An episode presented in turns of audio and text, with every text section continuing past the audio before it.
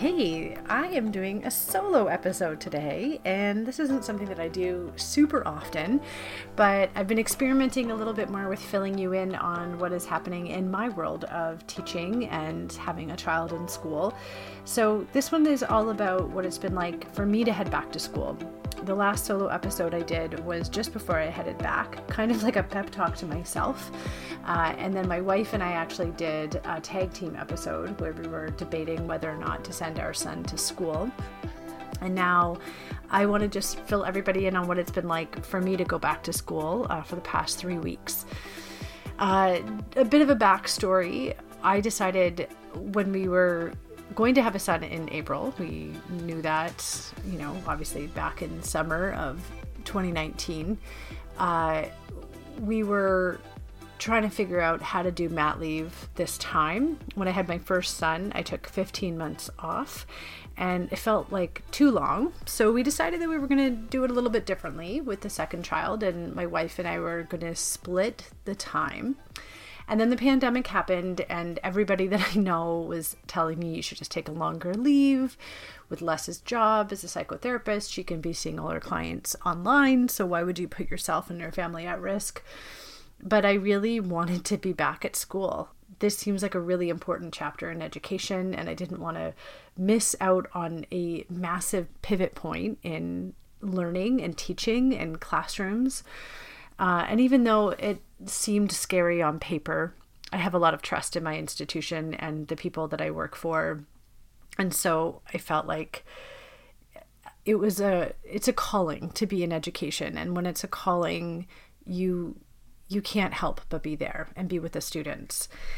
So even after the pandemic and we had to think a little bit more carefully if that plan still worked for us, we decided that yeah, actually I do want to go back. So we had structured it so I would be heading back into the classroom just at the beginning of December. And that way I would have three ish weeks to get to know my students, to slowly transition back, and then have the December break, which in my school is two weeks, to catch my breath and to do some planning for the new year. And actually, you know, I planned this out pre pandemic, as I said. It's been kind of awesome to do it like this. So I want to just fill everyone in on what has been good, what has been holding me up, because I think that there are a lot of stories right now about what's not working. And I want to share the good. I want to share some things that are actually kind of awesome. I just want to begin by prefacing all these things that I'm saying that have been good and that have been holding me up.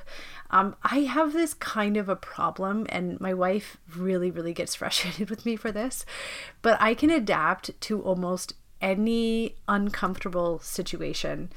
And I think the best example of this in my life is when my wife and I bought a brand new couch, having never sat on it.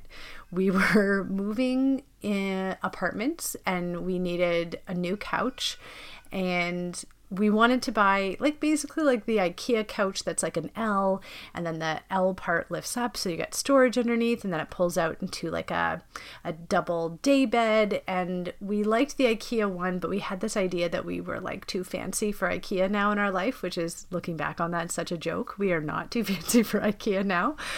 Uh, but anyway we we found it at this uh, furniture store and they do like wholesale stuff and you pick stuff out of catalogs and then they ship it to the store and then you get this couch that you know normally would be like $3000 and you get it for like a thousand or something so we bought a couch having never sat on it and we brought it home and my wife hated it. She was like the most uncomfortable couch for her ever.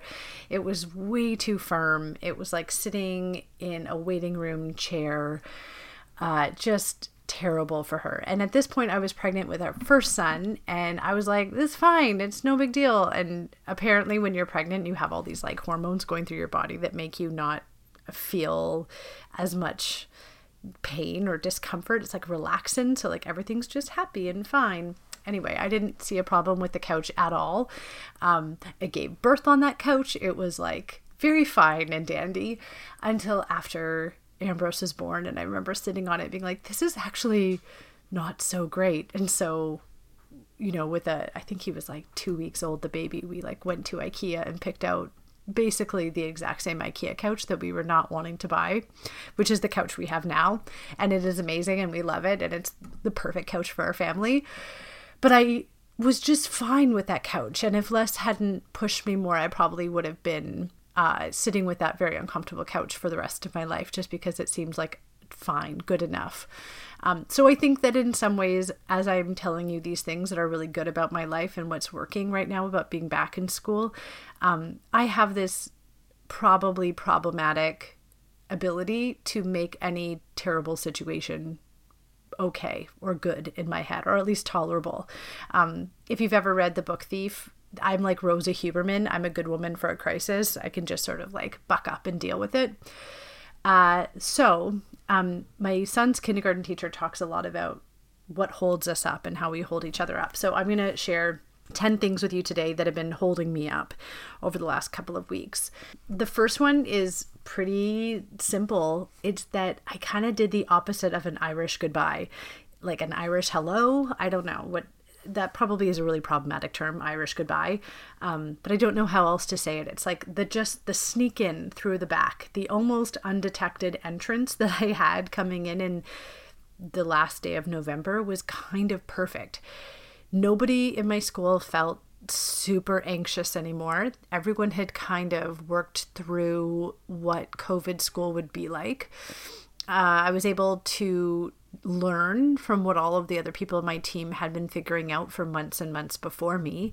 And they did a phenomenal job at that. I literally just slid into a team that I trust and I'm comfortable with, and that I can ask them questions and it wasn't a big fanfare for me to step into. So I think to have a low key transition back, I couldn't have asked for a better way to begin a new chapter because it wasn't a big deal and I didn't feel like there was stress around me, which helped me manage my stress and my anxiety. The second one comes from Brene Brown's podcast, Unlocking Us, which I am very, very much obsessed with right now uh, she talks about FFTs, which stands for fucking first times. And this is like just so perfect because if you don't remind yourself that you're doing something for the first time, I don't know about you, but I find that there can be this unspoken assumption that you should know how to do school in a pandemic, or this idea that if only you had read more, if only you were watching more YouTube clips of fantastic teachers doing pandemic pedagogy, you would know how to figure it out. But that's ridiculous and nobody knows what they're doing and certainly not teachers. We've been teaching in person in Canada for uh, like 4 months now, so how could anyone really have figured it out? So every time I had these ideas of, oh, like if only I could just do this better, I would just be like, oh, right, I'm in an FFT. This is just a FFT right now. And reminding myself that gave me so much more latitude to experience grace and forgiveness for all the clumsy things that I was figuring out and doing. And when I, you know, I would never say this out loud to my students, but when I was giving myself over to just the sucking of everything of like i guess i'm just going to suck at this for a little while um, i realized that my students didn't really care that i sucked at things that i was projecting an overall air of confidence and joy and happiness being in that space with them and that if i didn't know how to work the owl or if i didn't understand that i had to turn on the google meet for the students that were waiting for me they were fine they just said oh miss kirsch this is happening like oh great cool I think it allows all of us to remember that we're human and that we're figuring this out together. And that kind of leads into number three, which is just leaning on the people around me. I have been really, really lucky to be working with a team on the grade eight team that just I, I trust that I know get me, that I feel like I can be myself around, that if I am doing something completely ridiculous, that they will tell me. And that I genuinely enjoy being around. So coming back to school, I was like noticing how happy I was. And I remembered that, oh, right, I really like these people that I get to see, even though we're behind masks and we're not really hanging out in the lunchroom in the same way. And we don't really get to, you know, just go to each other's houses after school. But it was for for me anyway, it was like some of the first adult conversations that I'd had in months, other than like the friends that I'd seen in parks. So it, it was really nice to be around people that I really enjoyed being with. The other piece, so number four, was I had a really good quick touch base with my principal, and he had been making careful efforts this year to make sure that we had these quick, like 15 minute check ins with the staff and the teachers. And I really appreciate that he initiated this. I don't think I would have thought to do it. But to have these like informal hey how's it going? kind of replaces the conversations you'd have in the lunch line or standing at the photocopier which we don't do anymore. So having this little check-in with him it was a nice little moment to actually be honest with him and to talk about what i'm struggling with and to name it to actually name that which takes like it takes me a ton of vulnerability to be able to do that but when i was saying to him i'm really struggling with not being able to do the same level of performance in this space that I'm used to and that somebody is going to judge me for that. It just the response that he gave was just perfect. It was like, "Yeah, of course you feel that way." And this is okay. Your your best is good enough. Like what you're doing is good enough. Just hearing him say that reminded me that of course, right, you're a human and sometimes the stories that I make up in my head of what people expect of me are just stories that I have in my head. And when I was able to name that, it completely diffused the situation. It helps that people who are in senior leadership teams at my the senior leadership team at my school have said, you know, be gentle with yourself and remember to take it slow and what you're doing right now is great. Like just really being gentle and compassionate and loving reminds me that we have to practice that with ourselves first because doing less is quite hard, especially when you like your job, especially when you want to get better at your job too, at teaching. It's one of those crafts where you can always put in more.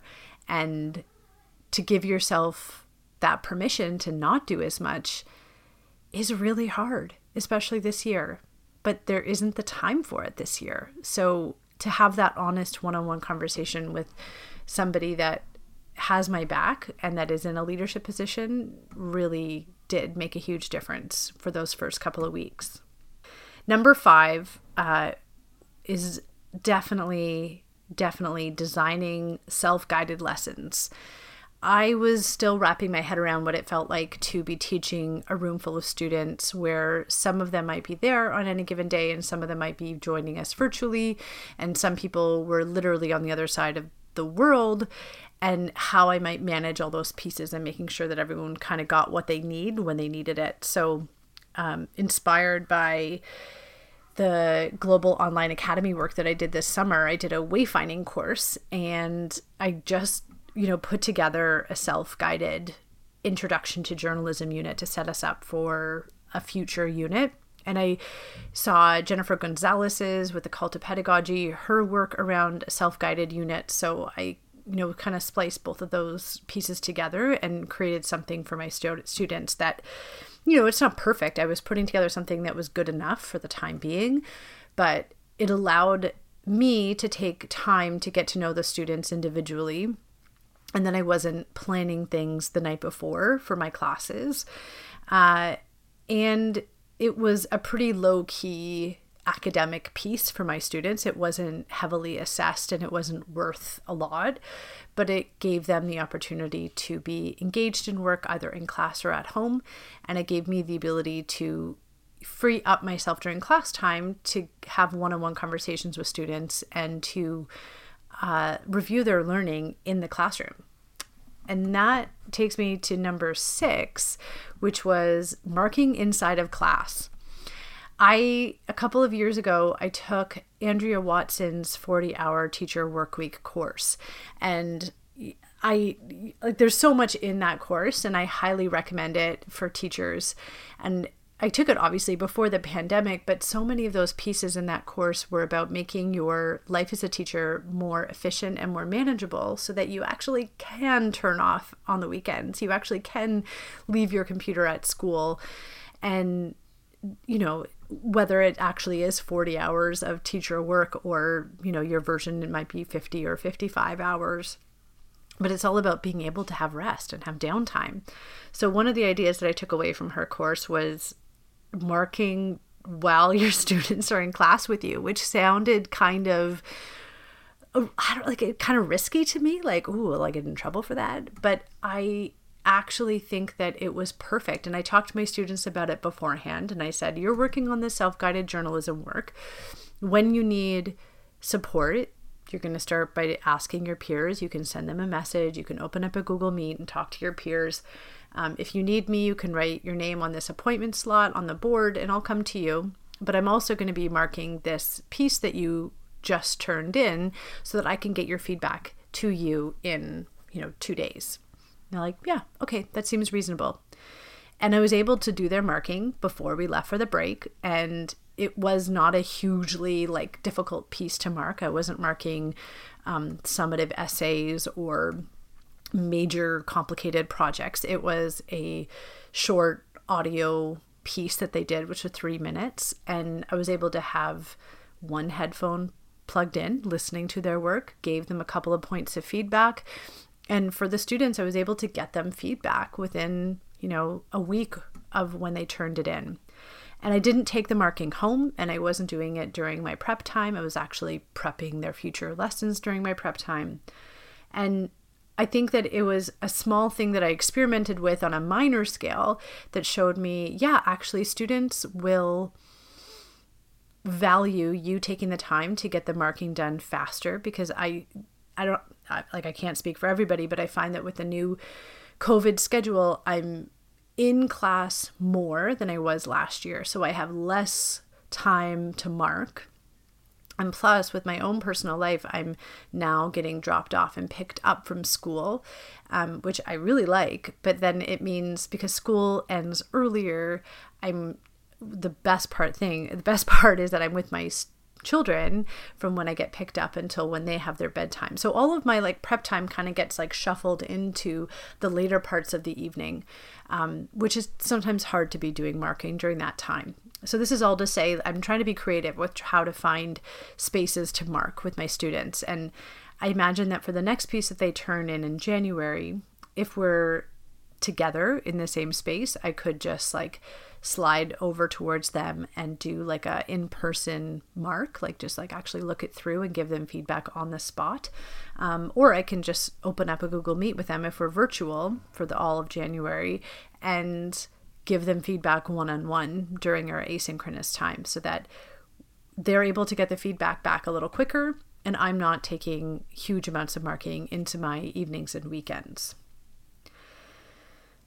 So number seven I think that I always knew this, but I've been playing around a little bit more with it since I read the book called Burnout and I will put it into the show notes because it was phenomenal and it I listened to it on audiobook and it was I, I listened to it within two days I think because I could not stop listening to it. The one of the main ideas in this book, Burnout, was that we have to deal with the stress in our life, not the stressor. So the distinguishing factor of this is that everybody feels stress. Stress comes and it goes and it ebbs and it flows. And that you don't necessarily have to deal with the thing that's stressing you out, but every day you have to somehow release the stress from your body. And the authors go into a lot more detail about that. But essentially, I have to get myself into peak fighting condition in order to be able to navigate the stress of school and the increase of stress of this transition of not being at home and not being around my children all day and not being able to create my own schedule. So I've really, really, really been trying to prioritize doing at least 20 minutes of exercise every morning. Doesn't always happen, but leading up to going back to school, I was definitely exercising at least like five days a week for only 20 minutes, but it made such a huge difference. And getting back into short 10 minute meditation definitely been harder since I was actually in school. But small things like that make it so much easier for me to deal with and process the daily stress that comes from being at school, the uncertainty of COVID. You know, we just found out now that we're not actually going back into in person learning until at least January 11th. Who knows? Could be longer. but the uncertainty is stressful. So every day I have to carve out time to deal with the stress, not necessarily the stressor, because I can't get rid of COVID, can't get rid of that stressor. Um, but running has been my main outlet for dealing with stress in my life um, or lifting heavy things. And I have to do that every single day in order to be well and be able to work with a stressful job because it's always going to be stressful. The stress has always been there, and I deal with it much better when I'm exercising. Uh, number eight, it takes a ton of bravery to be able to do less, especially when you're working intimately with other people. And to hear other teachers say what they're going to be doing and how they're planning, and to give myself permission to do less and to not feel like I have to justify it. I'm still working on this. I don't have a great answer, but I I recognize that when I first went back at the beginning of December, I was kind of comparing myself to other people on my team and what they were able to do in a day. And I I had to again make an analogy to running and I was like, "Oh, right, they've been at this a lot longer. I'm just warming up." And when if you are a runner and you come back from an injury, you know what this feels like, that idea of wanting to go faster but knowing that it's not right for your body takes a ton of bravery. And I think that I'm just starting to figure this out now that I am in a different lane right now. I have an 8-month-old at home. I have a 4-year-old he's going to be home from school as well. So I'm not going to be able to do the same level of things that I could do before I had my second kid, before I had my first kid. And that's okay for now. I think that, you know, Winnicott coined the phrase being a good enough mother. I'm just going to be a good enough teacher for a little while. And I think that I'm, I'm, I've put in enough learning and I've put in enough time that I can get through by being good enough. And that ultimately the most important thing is to have really good relationships with my students this year and to make them feel really good and safe and taken care of in the learning environment and everything else will come and i think that's the most important thing that i have to keep telling myself that it takes a lot of bravery to do less um, and that that will ultimately serve me in the long run because I don't want to burn out. I don't want to get sick. I think that we have to remember that we're dealing with a pandemic and you know even just getting a cold is a massive inconvenience now. So those small things that I can do for myself to actually practice health and well-being will serve me in the long run. Number nine is inspired by Liz Kleinrock, who I'm obsessed with right now, and I will link to her in the show notes because if you don't know her or follow her already, you definitely should be knowing and following her. She had posted something about disrupting grind culture in schools, and a colleague of mine had posted that on his Facebook, and I instantly, like, completely caught me because I hadn't read anyone talking about schools and grind culture before.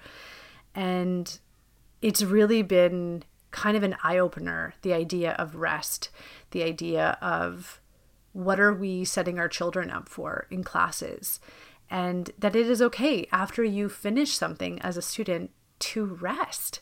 You know, I, I think that I had this idea that productivity is a sign of my worth as a human. And I probably am going to struggle with this my entire life. But some of the thinking that Liz has been putting out there is allowing us to see that taking a rest is vital. And we have to model this for our students and we have to let them take a break. Um, there's a there I think that there's been a fallacy in my practice where if a student finishes something efficiently and quickly and it's done well, I've often then given them more work to do, thinking that they needed to keep doing more and keep doing more. But since reading some of the stuff that she's put out there, I've been experimenting with just offering my students a brain break. So I, I, I've said to them, You could put your head down for a few minutes while you wait for the rest of class to catch up. You could read your book right now. You could also just play play flappy golf if you want. And that's okay. Like just give yourself a little chill time. And it feels a little bit countercultural, especially when I'm talking about the idea that all of us probably think that being productive is a sign that we are of value. Um, but we need, need to give our brains breaks. We need to give our brains time to just relax. Um, I've been really inspired by the conversation I had with Dr. Angela Terpstra, and she was talking about the importance of having a hinterland. Um, and I don't think flappy golf is necessarily a hinterland, um, but we do need to have time where we turn off, and we do need to have time to let our brains just be fallow, even just for 10 minutes between tasks during a class, to color, to doodle, to close our eyes. So I've been really thinking a lot about rest and when I'm not doing work at home is time to be with my children, time to roll around on the carpet, time to color or stick cotton balls onto paper with glue with my 4-year-old. There is there's so much importance in rest and relaxation and I have to keep practicing this for myself and for my students. Uh, the last idea um, that I think has definitely been helping me is just that bad couch thinking it doesn't really matter how uncomfortable something is for me. For some reason, I will adapt and tell myself something is okay. But I, I think that, you know, like I talk about this as a shadow side, but I think actually it is quite great that my brain does this for myself. I intentionally try to find what's good. And I, I think that just reminding myself that there's a lot there's a lot of good happening right now in this version of COVID school. And I don't want everything to look like this uh, in two years' time. I don't know when this is all going to be um, in the past. But there are a lot of really nice things about this chapter. Um, I like being able to go home to be with my children a little earlier. I like that my students, their attendance has been amazing. I like that when my students are not in the actual building, it's easy for them to participate in class. I really like that we're now really talking a lot more openly about disrupting perfectionism and about doing less better and honing in on the most important parts of learning, what we can get rid of to make things more powerful. There's a lot there's a lot that's good right now so I'm just trying to focus on that. And I, I completely acknowledge that, you know, if you've been in this for four months and you're listening to me reflect on the last three weeks, I might sound insane and it, it could be a completely different story four months from now. Uh, but I think that there is something to be said about the work that has already happened in schools so that I can do um, that slip in through the side door and be able to take part in this version of school and feel okay and reflect on the fact that there is a lot that is holding me up. And I, I hope that our students also feel that too, that there's a lot that's holding them up, and that I'm actually really quite happy that I made the choice to go back to work right now. I am going to be signing off until sometime in January. I have a couple of uh, interviews scheduled that I'm really excited about, but I won't say anything about them right now. It is going to be a different new year, and I hope that there's even better things to look forward to on the horizon, whatever that means for you. But for now, I just want to sign off by saying, of course, we're not actually teaching tomorrow, but we are teaching tomorrow.